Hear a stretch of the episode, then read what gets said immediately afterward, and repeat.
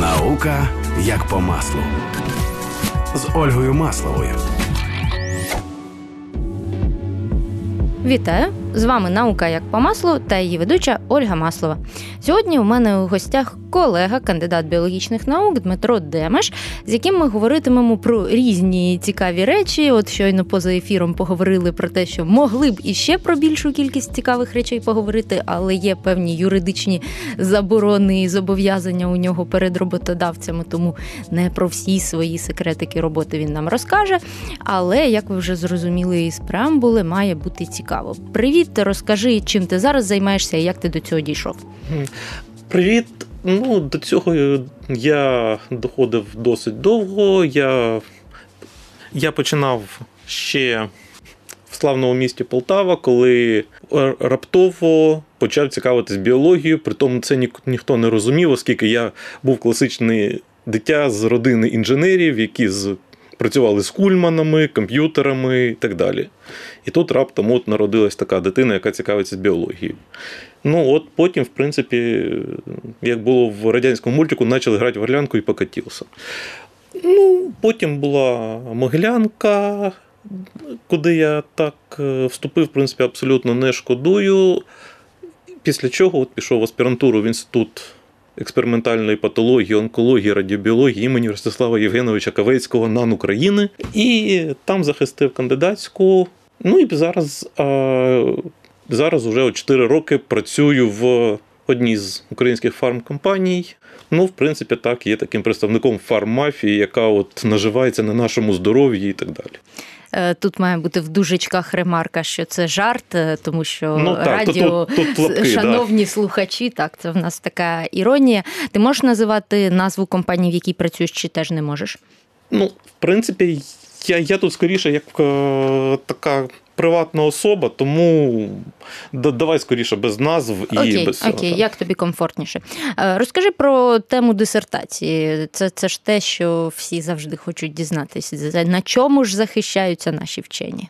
Я захищався на мишках і щурах. Є якби така довга, дуже наукова назва дисертація, яка у мене там написана в авторефераті і на титулці. Так, якщо по-простому і для слухачів, то у нас була у нас був протипухлинний препарат, це цисплатин, це старий препарат, уже який протягом тривалого часу використовується у різноманітних при лікуванні різноманітних пухлин. І е, є проблема з тим, що він з одного боку токсичний, з іншого боку, ну, певні пухлини до нього стійкі. І у нас була задача якось побороти стійкість з одного боку, з іншого боку, ну, от якось покращити його от, е, профіль безпеки. Гіпотеза була в тому, що от, е, ну, є така гіпотеза, що пухлин це пастки для різних поживних речовин, зокрема для заліза. І от е, хотіли зробити такий конюгат, тобто об'єднати цю молекулу цисплатину з наночастинками залізовмісними, щоб вони накопичувались у пухлині, і відповідно ну, от їх більше в пухлині, менше в інших органах. Тоді от ми якби так от таргетно якби, діємо на пухлину. Потім а з'явилася ідея, що якщо ці частинки вони чутливі до магнітного поля, то це ми ми можемо ще додатково зовні магнітним полем постійним впливати і просто їх притягувати туди, куди хочемо. От, власне, про це була дисертаційна робота. Там дуже насправді допомагали ще ну, там, співробітники інших інститутів, там і фізики вони робили ці магніти, і хіміки робили власне цю от магнітну рідину і цей от конюгат. Це була велика програма, там там купа інститутів з академії наук була залучена. І, в принципі, ну, результати були позитивні. Тобто, дійсно, у мишей там пухлини росли повільніше, ті, які були першопочатково стійкі до цисплатину, то цисплатин в такій, в такій формі на них теж діяв. Ну, от, е, власне, про це була дисертація. А вийшов від неї якийсь практичний е, такий зиск, хтось це застосував? На жаль, не вийшов. Тобто, це, в принципі, таке досить е, вся весь цей проєкт це був таке досить потужна потужна робота, багатогранна. Але ну, я от зараз можу сказати, що проблема в тому, що взагалі від е, впровадження нанотехнологій у фарму, у медицину зиск вийшов дуже малий. В принципі, в тому числі через те, що от, такі от конструкції банально дуже дорого створювати. І ми можемо потратити, грубо кажучи, там не знаю, мільйон гривень на те, щоб вилікувати одну мишку, і це буде круто там з академічної точки зору. Ми покажемо, що це реально робити там і так далі, але ну, ніхто не буде тратити такі гроші і навіть на те, щоб розробляти препарат, який можливо буде через там купу років ефективний там і так далі, який дасть там плюс там 5% до ефективності. Ну так, це напевно спільна проблема багатьох новітніх технологій, які на початку своєї появи е, декларувалися як дуже перспективні, напрочуд багатообіцяючі ці всі промісін та інші слова, які в ебстрактах англомовних статей були. От е, з клітинними технологіями багато в чому схожа проблема, тому що все круто, цікаво. Ну там багато різних нюансів, але один із цих нюансів, в тому числі, це дороговизна створення препарату та велика велика кількість людей, які мають своєю ювелірною роботою е, до цього долучатися. Це не так просто, як навіть е, створити якусь ну, умовно хімічну речовину, яка буде на е, фармацевтичних великих заводах, де все стандартизовано, де все GMP, де все стандарти якості впроваджені, буде вироблятись. Тому тут з усіма цими індивідуалізованими штуками багато класного, але і оця велика проблема. А чи є зараз, на твою думку, якісь е, ну, такі от речі, на які треба звернути увагу, можливо, тій самій фармі, і потрошку втягувати на свої заводи, але воно поки що ще десь там далеко в лабораторіях? Дивись, тут є така от ситуація. Я зараз от працюю у відділі, який, от, е, можна сказати, якраз знаходиться між академічними установами і от фармою як такою. Тобто, у нас є от така от проблема розриву між академією наук, ну, є науковцями uh-huh. в цілому, тому що вони у нас у нас науковці зосереджені на таких ґрунтовних академічних дослідженнях, які фундаментальні. Дійсно, є круті роботи і так далі, але ну, це от якби дослідження заради науки а практичний зиск від від цих досліджень часто ну, він неочевидний або ну. Е, ну, не те, щоб його немає, але ну він відкладений да, в часі. він не сьогодні на завтра. Так. А бізнес, ну, от, зокрема, фарма, вона зацікавлена в тому, що от був якийсь корисний зиск. От, от от ви нам даєте, грубо кажучи, молекулу якусь, і от е, вона працює там так-то, так-то, вона там не знаю, пригнічує запалення, наприклад, або там дозволяє лікувати там цукровий діабет, або щось. І от ми прикидуємо, що нам треба там стільки-то там років на клінічні дослідження, потім ми виходимо на ринок, ми через стільки-то років починаємо отримувати прибуток. Це ну от е, nothing personal, just business. І а фарма от вона якраз зацікавлена в тому, щоб ну, їй давали вже більш-менш якісь готові розробки. І отут у нас є от, так, от така от діра, тому що з одного боку ці розробки не доходять до того, щоб їх віддати бізнесу, а бізнес не хоче вкладатись в щось, що ну, взагалі тільки на трьох мишках поміряно. Угу. І от а, ми зараз працюємо фактично от як. А, ну, от, В Радянському Союзі була така довідка 09. Тобто нам бізнес каже: от у нас є така от потреба. Давайте ви подивитесь, чим ми можемо цю проблему вирішити. І тут наш невеликий відділ, який має найбільшу кількість кандидатів, е, якщо так порахувати на одиницю населення по всій компанії, сідає, починає шукати, шукати, шукати, щось видає на гора, щось бізнесу подобається, щось впроваджується принципі, ну от е, десь так от ми і працюємо. Ну це дуже близько до того, про що я весь час мрію, до цієї трансляції інформації між е, наукою, академією в такому глобальному сенсі, бізнесом та суспільством. Бо всі три е, ці компоненти вони важливі, потрібні, без них не буде якогось прогресу і поступу, але вони дуже часто говорять настільки різними мовами, навіть в межах там однієї країни, що навіть якусь хорошу класну ідею не можуть зрозуміти, якщо вона проговорена незвичною для цієї галузі мовою.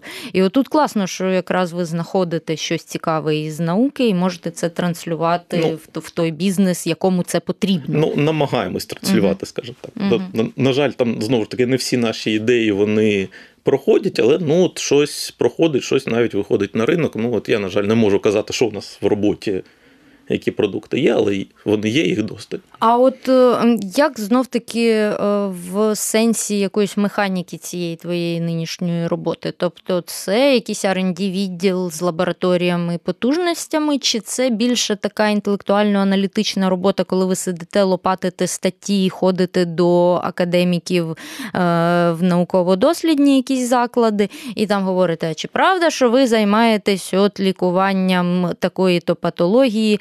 Такою то речовиною. Вам кажуть, так, так, ми вже 20 років цим займаємось, ми тут найкращі, а потім ви бачите, що насправді що так як-то не альо.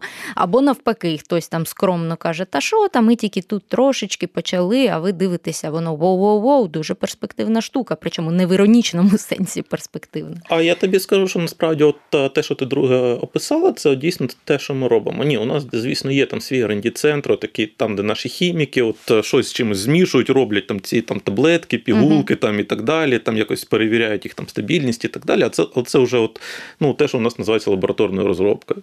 А наша робота це так, там от. Е, прийшла якась задача, або навіть якщо нам самим прийшла якась ідея в голову, ну ти сідаєш там в Google, в PubMed, там в Google Scholar, а, ну, дивишся, які у тебе там є знайомі там по інститутах, там питаєш і шукаєш інформацію, от якось її структуруєш, намагаєшся от з цього всього от ворога всього щось вичленити, зрозуміти, чи воно там перспективне, чи це вже там насправді там в трьох місцях по всьому світу перевіряли, і це вже не актуально, і вже на цьому там купа народу обламалась. І от потім робиш з цього от якусь конфетку. І якщо, наприклад, ми е, розбираємо ситуацію, коли це класна історія, тобто е, і теоретично ви проглянули, що є перспектива, і ви прийшли, виявили, що чуваки реально це роблять, і реально там є якийсь е, вихід, то далі як оця механіка відбувається? Їх просто підгодовують, ну тобто їм там трошки покращують умови праці, і вони трошки працюють краще, чи їх буквально переманюють, як би це не звучало до себе, чи це взагалі якимось третім чином відбувається? Ви просто про щось домовляєте? Домовляєтесь, і вже інші люди щось далі роблять? Ну, взагалі, дивись, в принципі, цей процес він. По-перше, абсолютно індивідуальний щодо кожної розробки. А з іншого боку, ну от якісь фінансові, договірні, там юридичні і так далі моменти це абсолютно не функціонал наш і нашого відділу. Тобто, ми, грубо кажучи, знаходимо, кажемо, що ось там, наприклад, там е, ось є там якісь круті чуваки, от у них там є якась там молекула там і так далі. От з нашого боку вона може бути перспективна. Ми це передаємо іншим в інші наші відділи. Вони кажуть, о. Ну, це фінансово, наприклад, може бути привабливим. Ми зараз з ними починаємо розмовляти. Все. Тобто, ну, ми ми далі просто не йдемо, і, в принципі, ну тут що менше знаєш, кріпче спіш. І можна так сказати, що ваша функція закінчується на етапі оцих перемовин домовленостей між компанією і цією академічною установою або конкретними особистостями, і ви вже не не є якимось там умовно кураторами цієї теми. Тобто ви знайшли якусь прикольну штуку, ви її запустили в роботу і перейшли до пошуку наступної прикольної штуки. Ну, одне інше не відміняє. Тобто ми прикольні штуки постійно шукаємо. Угу. Ну, В принципі, мабуть, так, скоріше так. Я я просто це все слухаю. Ще е, в мене в голові крутиться один досить популярний міф про українську фармгалузь, ну. про те, що у нас тільки роблять дженерики того, що вже і так всі знають, і немає ніякої дослідницької компоненти, ніхто нічого нового не народжує. А з цього, що я чую, то навпаки, це дуже навіть потужна дослідницька компонента.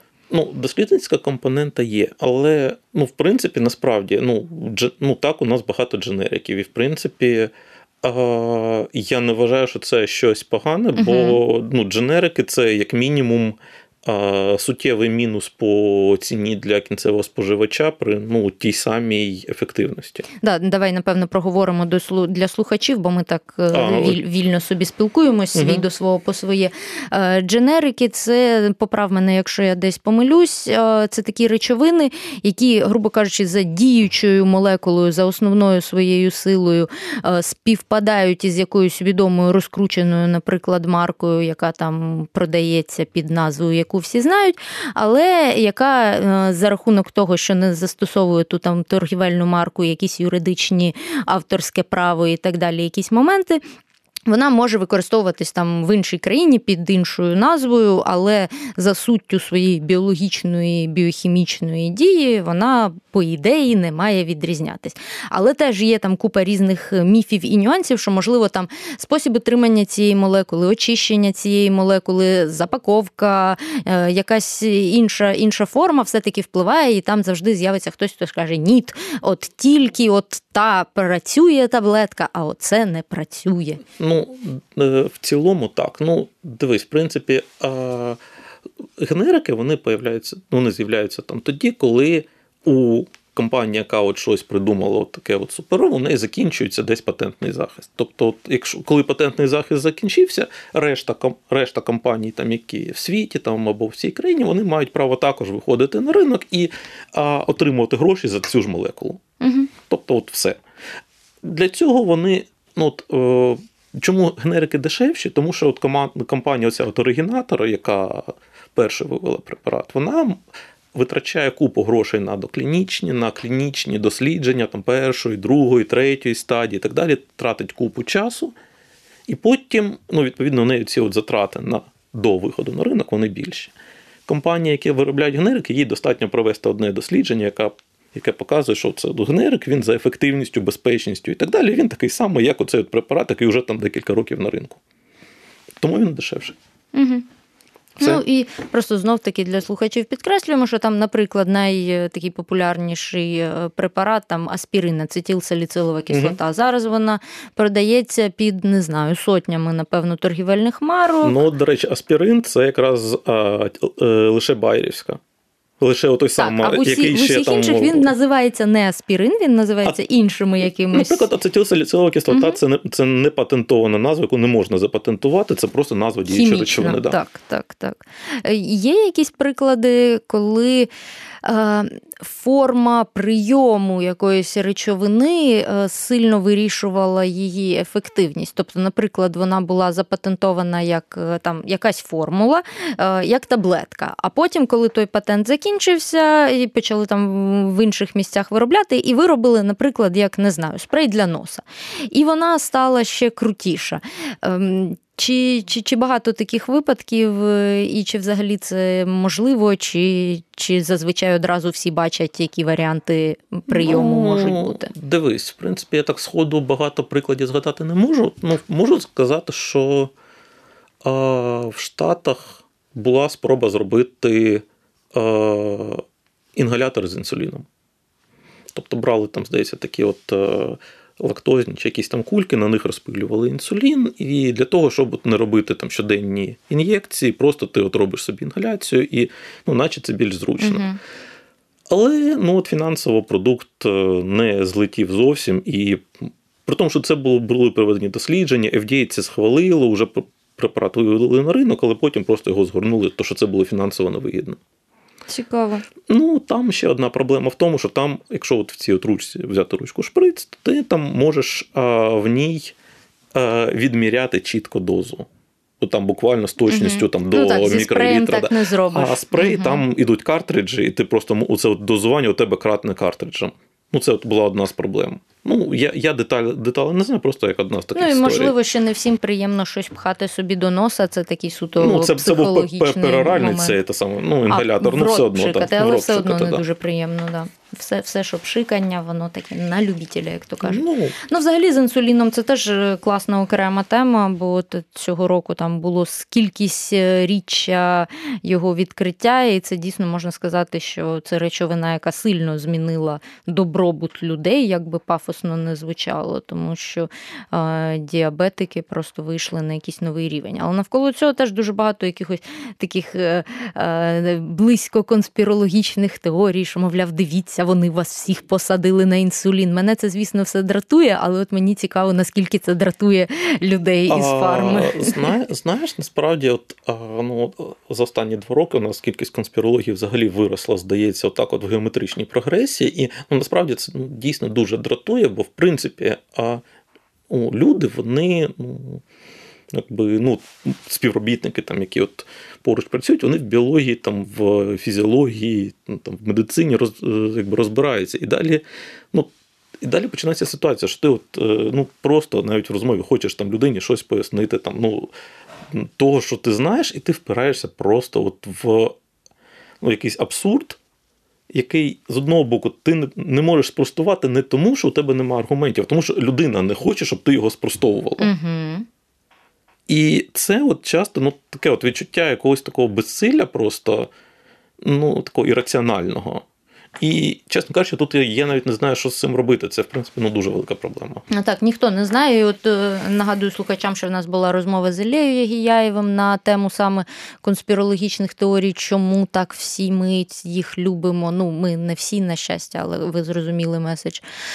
Вже дуже багато було спроб якимось чином ну, придумати достойну відповідь на оці всі ірраціональні е, прояви. Але от ми з колегами теж про це говорили на Львівському медіафорумі, коли обговорювали, як взагалі е, ЗМІ та науковцям разом протидіяти оцій навалі дичини, вибачте на слові. І от ми зрозуміли, що дуже важко раціональними аргументами боротись проти ірраціональних, тому що раціональні вони завжди звучать не так переконливо, вони завжди мають якісь обмеження. До них завжди можна якось причепитись і сказати: а от бачите, ви ж не все тут знаєте.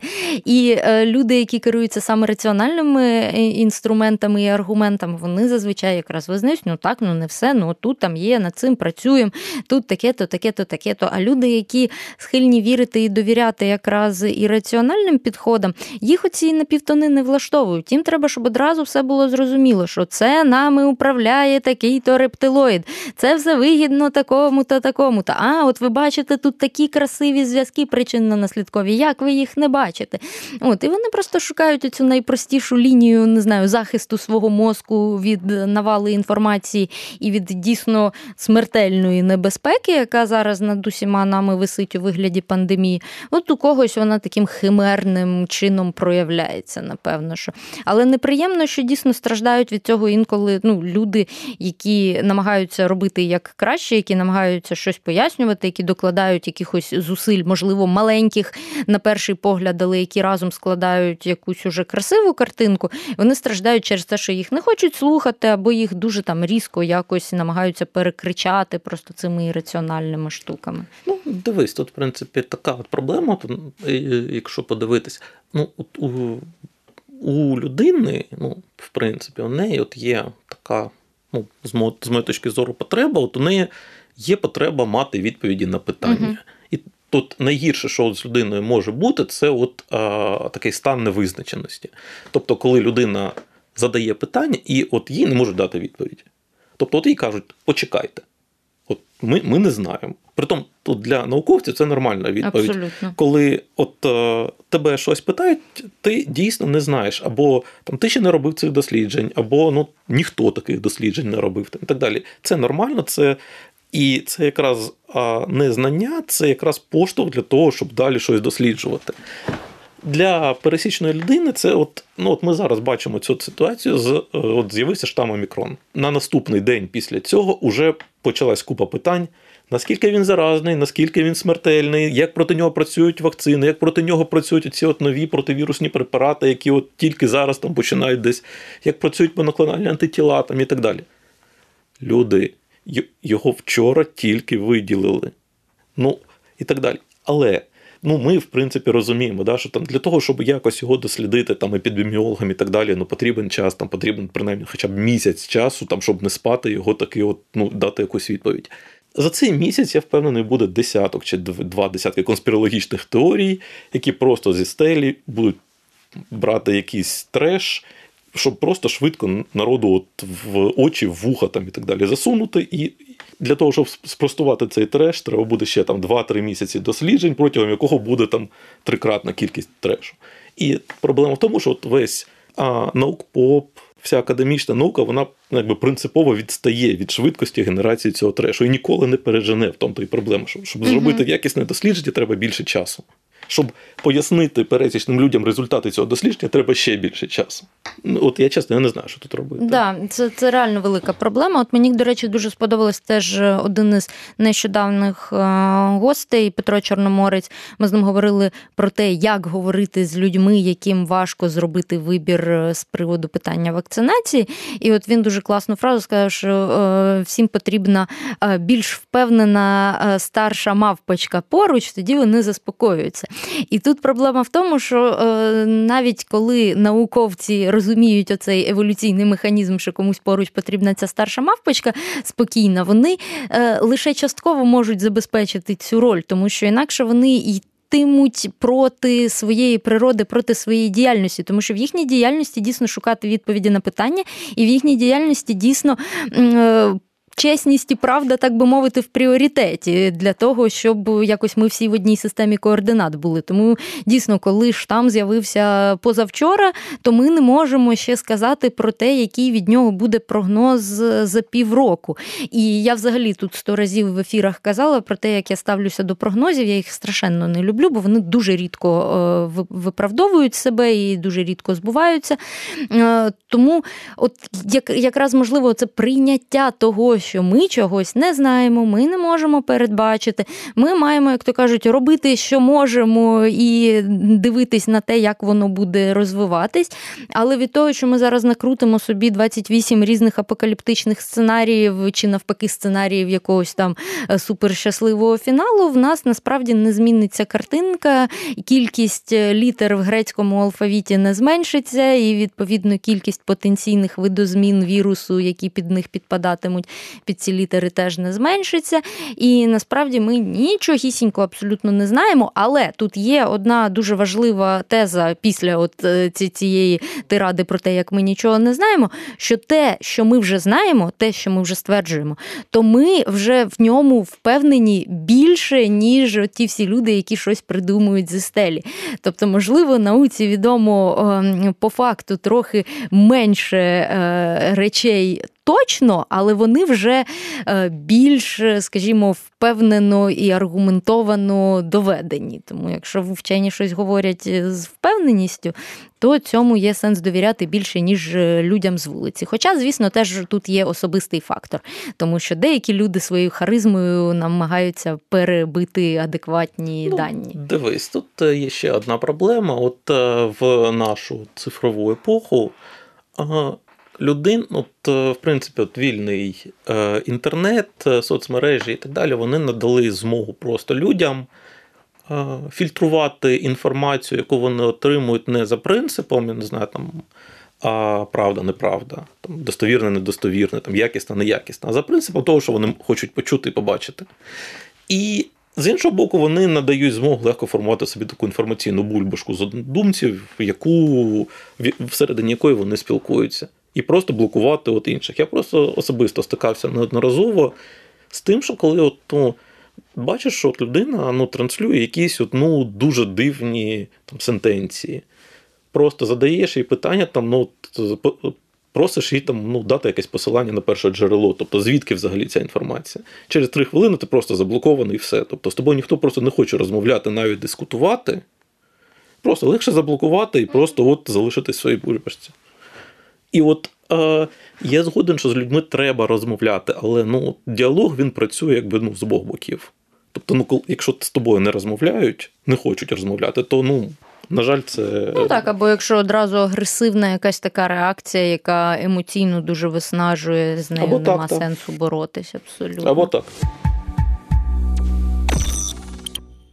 От тобі, як людині, яка, як ти сам жартуєш з фарм мафії і так далі, тобі часто це взагалі закидають в нежартівливому сенсі? А, Насправді за от останні два роки, в принципі, буквально пару разів, і я б я б не назвав цих людей ну, якби стовідсотково адекватними. В принципі, я от може трохи зараз зміню тему розмови. Я б я б сказав, що той час, от який я зараз пропрацював от, в бізнесі, ну, порівняно з академією, він дуже якби, змінив е, погляд на багато речей. І я б на майбутнє, якби ну, якась така можливість була, я б якби ратував за те, щоб люди після, ну, протягом аспірантури, після аспірантури там і так далі, хоча б декілька років от працювали в десь поза межами академічними. Тому що е, от те, що от я розумів, просто що коли я був в академії, я ну, в інституті онкології, так, ну, дійсно, там ми дуже глибоко копали одну таку вузьку канаву, грубо кажучи, там глибоко, далеко там і так далі. І поза межами її, ну, от, ну, в принципі, так, от, ну, було не те, що зашорено, але купа різних моментів, на які, в принципі, треба звертати там при розробці ліків, при тому, ну, навіщо це взагалі? Ну, хто там буде кінцевим споживачем, uh-huh. ну, скільки це може коштувати, там, чим зацікавити, взагалі, як продавати, ну, на що дивиться бізнес, коли от іде, коли там ти намагаєшся якби продати йому цю розробку. Тобто купи цих моментів взагалі не було. Тобто, і от зараз, ну, в принципі, ти на це все дивишся зовсім під іншим кутом. Так, я тут дуже згодна, тому що в мене були були ті самі враження, коли я а, після академічної установи пропрацювала 4 роки в комерційній установі, і ти такий бачиш якісь моменти там пов'язані з тим самим менеджментом, а, про які абсолютно ніяк не говориться там в структурах академії, а без нього, в принципі, нічого не працює. І тут, до речі, в західній академії трошки на це більше звертається увага, тому що там є певні адміністративні певні задачі, які покладені на окремих людей, і є певні задачі, які покладені там на керівника групи, наприклад, лабораторії або ще щось. У нас так воно складніше. Ну, на, на заході, в принципі, от як я просто бачу там структуру того, як все працює, там. А постійно йде задача якось а, продавати себе. Тобто, або коли ти пишеш гранти, якісь ти постійно от, а, показуєш, от у нас є розробка, нам її треба uh-huh. далі розробляти. Або коли ти там шукаєш якихось інвесторів, ну зазвичай от, купа таких е, компаній, вони починаються як такий якби спін-офф від університету. Тобто там декілька професорів, там ще там 5 чоловік, невеличка компанія, яка от вони запатентували якусь молекулу і почали там шукати інвестиції, щоб її розкрутити, там проводити дослідження. Все, от вони її продають. У нас, в принципі, от такого от, якби, продати себе. У нас цього якби не вчать, тому що, ну, я не знаю, я просто коли був в інституті, там на якихось конференціях там або звітах, ну це от зазвичай було типу там бу-бу-бу-бу-бу-бу-бу, білок такий-то, бу-бу-бу-бу-бу, про взаємодіяв з таким, то це фундаментальне відкриття, ми молодці. Я просто розумію, що людина, яка не в темі, яка приходить з вулиці, вона просто ну, просиділа 10 хвилин і пішла. Ну, Якщо вона спеціально не зацікавлена в тому, щоб потім розкрутити цю тему там і так далі. Ну так, воно виходить е, більш такий е, міждусобойчик, те, що називається. Просто люди, які по 30 років в цій темі обмінялись е, новими розуміннями, і то в кращому випадку дійсно новими поглядами. І от дуже цікаво. У мене, до речі, буквально днями був такий досвід. Мене запросили взяти участь в онлайн великому семінарі по стовбуровим клітинам угу. ветеринарії, бо я дійсно до цього колись докладала певних зусиль. Мені було цікаво. Я послухала, і мені з одного одного боку було цікаво почути про якісь конкретні практичні застосування, там про врятованих конячок, собачок, котиків. Там, до речі, методику е, пом'якшення симптомів діабету у котиків розробили. Там класно, цікаво. Там стовбурові ну, клітини вводили, в тому так? числі, да. Там багато всього цікавого я почула, але окрім того, цікавого і все цікаве, що було, це було в практичному такому розрізі. А все інше мене трошечки так ментально прибило, тому що дуже багато почула там доповідей буквально слово в слово того, що я казала ще коли я йшла з цієї теми. А це було давно. І я так думаю, боже, люди, так вже ж стільки років пройшло. В принципі, можна було трошки вже по-іншому, вже трошки накопичили ж інформацію, бо я ж теж відслідковую певні там тренди світові. І дуже-дуже повільно воно все рухається. І тому завжди е, це така складна ментальна ситуація, коли ти хочеш підтримати академію, хочеш, типу, е, якось коли виходиш поза межі, хочеш сказати, та ні, ви ж це стереотипи про вчених, не думайте, що всі такі там і так далі.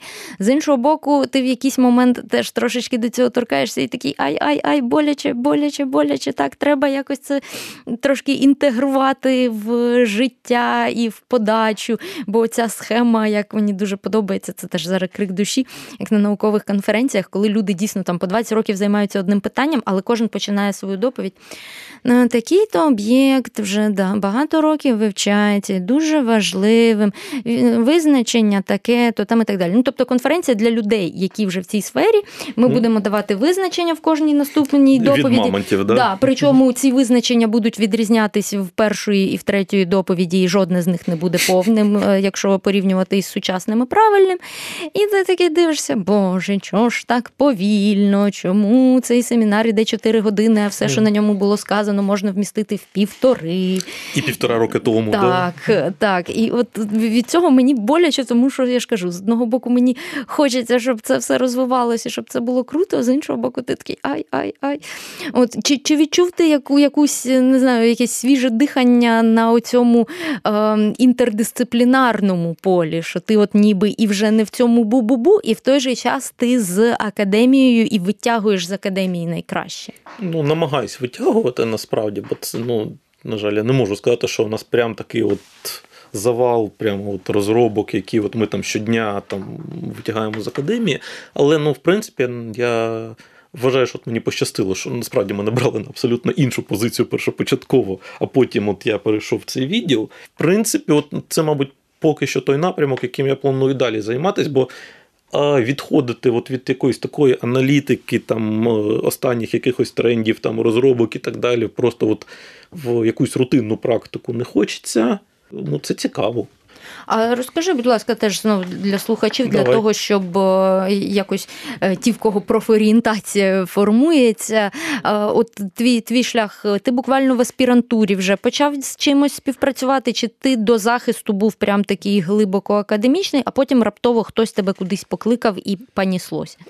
Ну, давай, да, я от на шостому курсі пішов от, писати магістерський диплом в інститут онкології там його написав. Потім почалися у нас ці от роботи по наночастинкам, по всьому цьому от нано-великому проєкту. Він там продовжувався і так далі. От В результаті я, здається, через сім років після закінчення Могилянки я таки захистив е, кандидатську.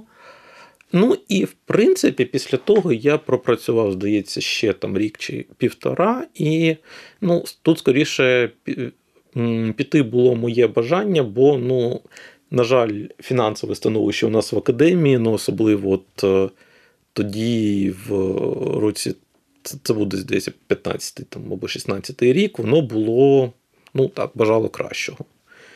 Ну от і почались пошуки того, кому в Україні в принципі потрібні біологи, от е, такі з якимись такими аналітичними здібностями. Ну от в результаті Є, ну, от В результаті я є там, де є. Ну. А ти сказав, що ти на якусь одну посаду прийшов, а потім перейшов на іншу. Угу.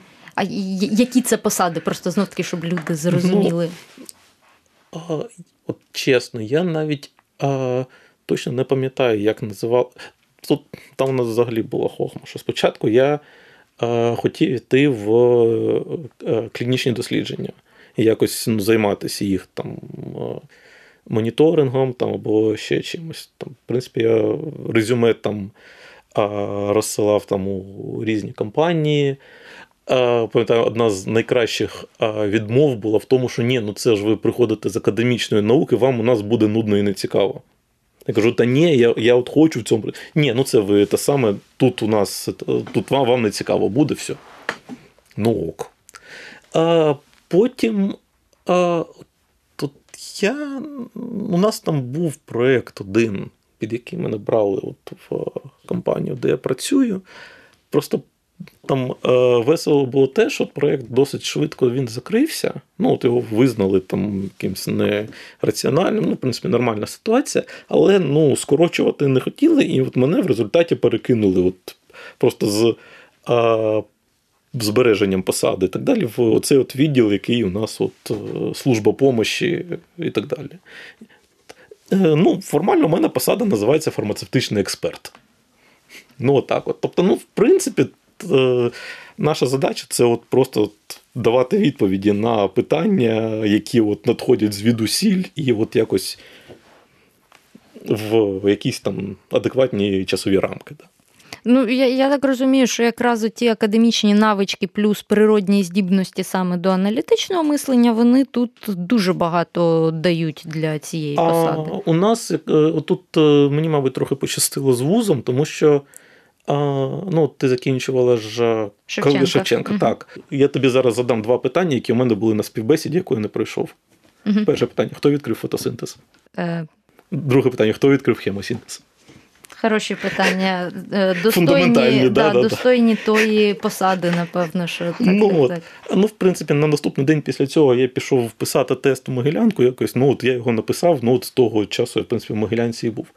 Просто відмінність така ключова Могилянки, вона в тому, що ну, у нас набагато менше якби, практичної бази, але у нас ширший набір предметів. Просто, ну, ну, от у мене в дипломі там магістерському написано, що я просто біолог там не там, молекулярний uh-huh. біолог, не генетик, там, не ембріолог, там, ну, просто спеціальність там скількись там 0,1 біологія.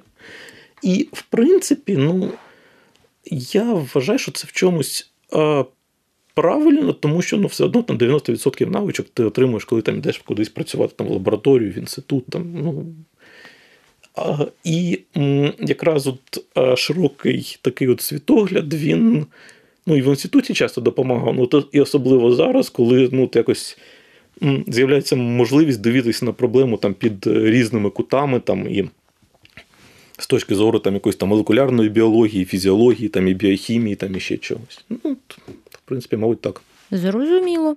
А ще мені цікаво, от тебе наскільки от ця аналітична саме завантаженість, загруженість, наскільки вона тебе, е, е, так би мовити, засмокчує в неробочий час. Я намагаюся якось так сформулювати, тому що наскільки мені з мого досвіду відомо і з досвіду тих гостей, які тут бували, що от така робота вона дуже часто не має, скажімо так, початку і кінця. Тобто, якщо ти про щось думаєш, то ти про це, грубо кажучи, думаєш весь час.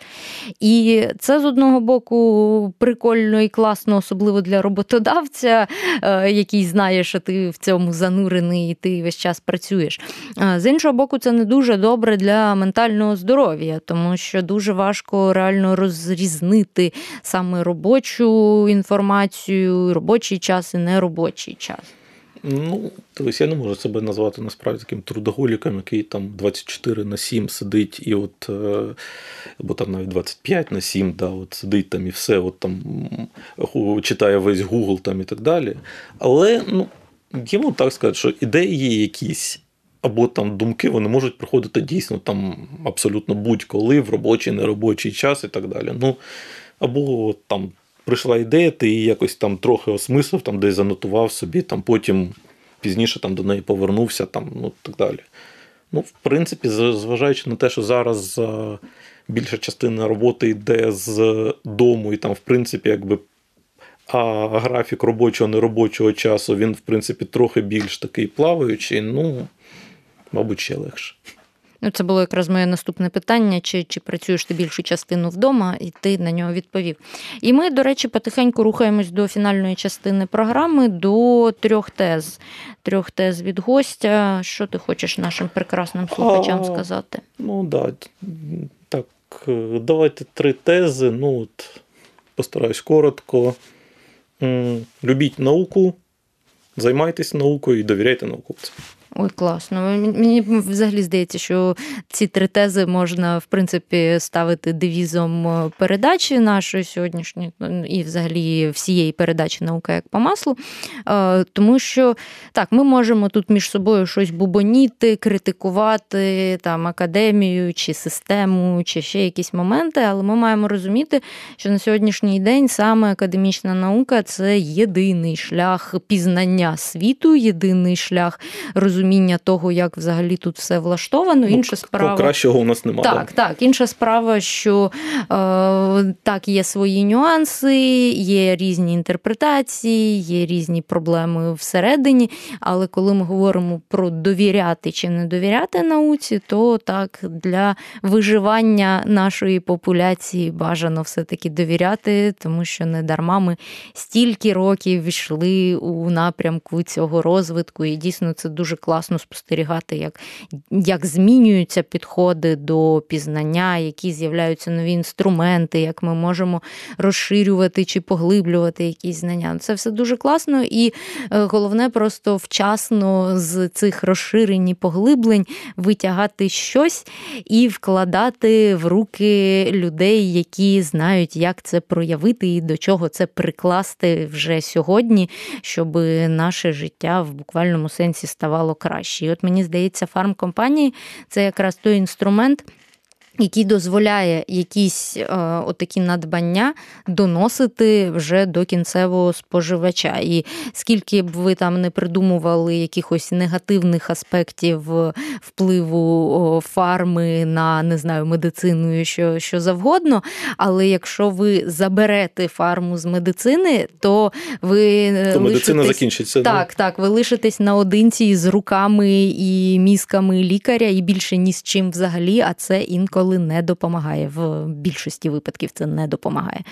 От Тому давайте сприймати фармгалузь все-таки як інструмент, який можна застосовувати по-різному, і в руках різного лікаря одна й та сама пігулка може зіграти е, різними барвами, але без е, ліків, без розробки оптимальних якихось лікарських засобів, ми б, звісно, були б значно е, менш щасливі і значно менш довго жили. Так? Абсолютно. Дуже дякую Дмитру Демашу за те, що знайшов сьогодні час і прийшов у студію. Ми поговорили е, досить так по-домашньому, можна сказати, про різні особливості його діяльності. Я думаю, що ця розмова е, буде багатьом корисна. З вами була Ольга Маслова та наука як по маслу. Громадське радіо. Слухайте, думайте. Наука як по маслу з Ольгою Масловою. З Ольгою Масловою на громадському радіо.